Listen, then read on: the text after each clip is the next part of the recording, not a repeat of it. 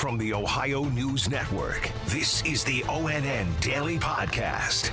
It is Tuesday, October 19th, 2021. From the Ohio News Network, I'm Daniel Barnett. The U.S. State Department and FBI are spearheading efforts to rescue a group of kidnapped missionaries with Ohio ties, and the latest development, the group's captors have now made a ransom demand. A Haitian gang has demanded $17 million for their release, $1 million for each of those being held. These missionaries work for a Christian aid organization based in Millersburg in Holmes County. A family of five from Michigan are among them.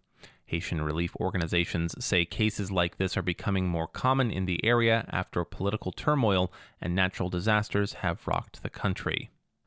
Renewed attention has been placed on Haiti in light of this incident. Lindsay Mills has more on the state of affairs in the nation. There's been a level 4 travel advisory, the highest level for Haiti, from the Department of State since August due to kidnapping, crime, and civil unrest. According to the warning, travelers are sometimes followed and violently attacked and robbed shortly after leaving the Port-au-Prince International Airport. There's been a spike in gang-related kidnappings in Haiti following years of political unrest, making matters worse, the July assassination of the nation's president, and then a 7.2 magnitude earthquake in August that killed more than 22,000. In Columbus, Lindsay Mills.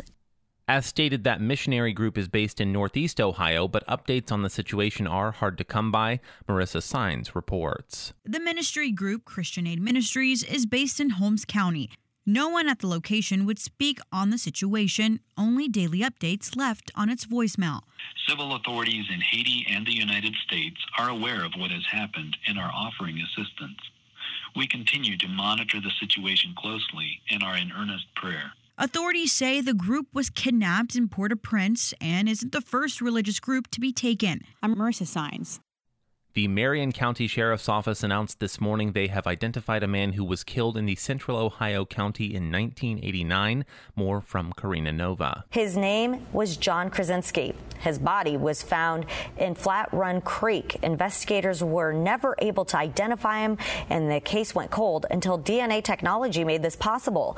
That technology is helping to bring closures to many Ohio families. To date, we have solved a total of 70 cases, 8 of which were from Ohio, 2 being in Marion County.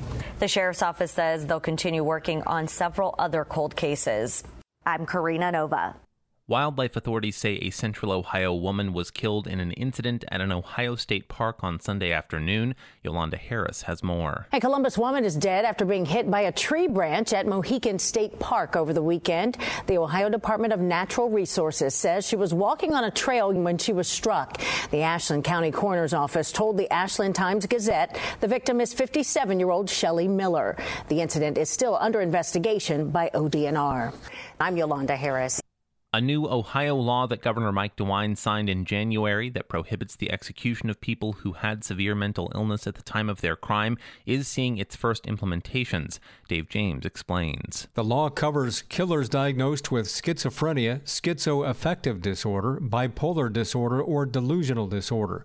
This year, judges removed inmates in Butler and Franklin counties from death row after their attorneys successfully argued they met the mental illness criteria under the law. And the law was invoked this month in a state Supreme Court decision upholding the death sentence of a man who killed 4 relatives in 2017, including an 8-year-old boy. Dave James, ONN News.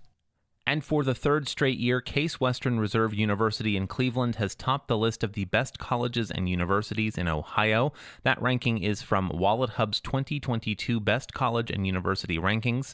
WalletHub compared over 1,000 higher education institutions in the U.S. based on 30 key measures grouped into 7 categories, including student selectivity, cost and financing, and career outcomes. Kenyon College in Gambier is ranked 2nd, followed by Oberlin College, Ohio State 4th, and Denison University in Granville at number 5. The next 5 were the College of Worcester, Cedarville, Ohio Northern, Walsh, and Marietta College. Special thanks to affiliate stations WBNS-TV in Columbus, WKYC-TV in Cleveland, and WTOL-TV in Toledo for their contributions to today's newscast. I'm Daniel Barnett on the Ohio News Network. This has been the ONN Daily Podcast, a production of Radio Ohio Incorporated on the Ohio News Network.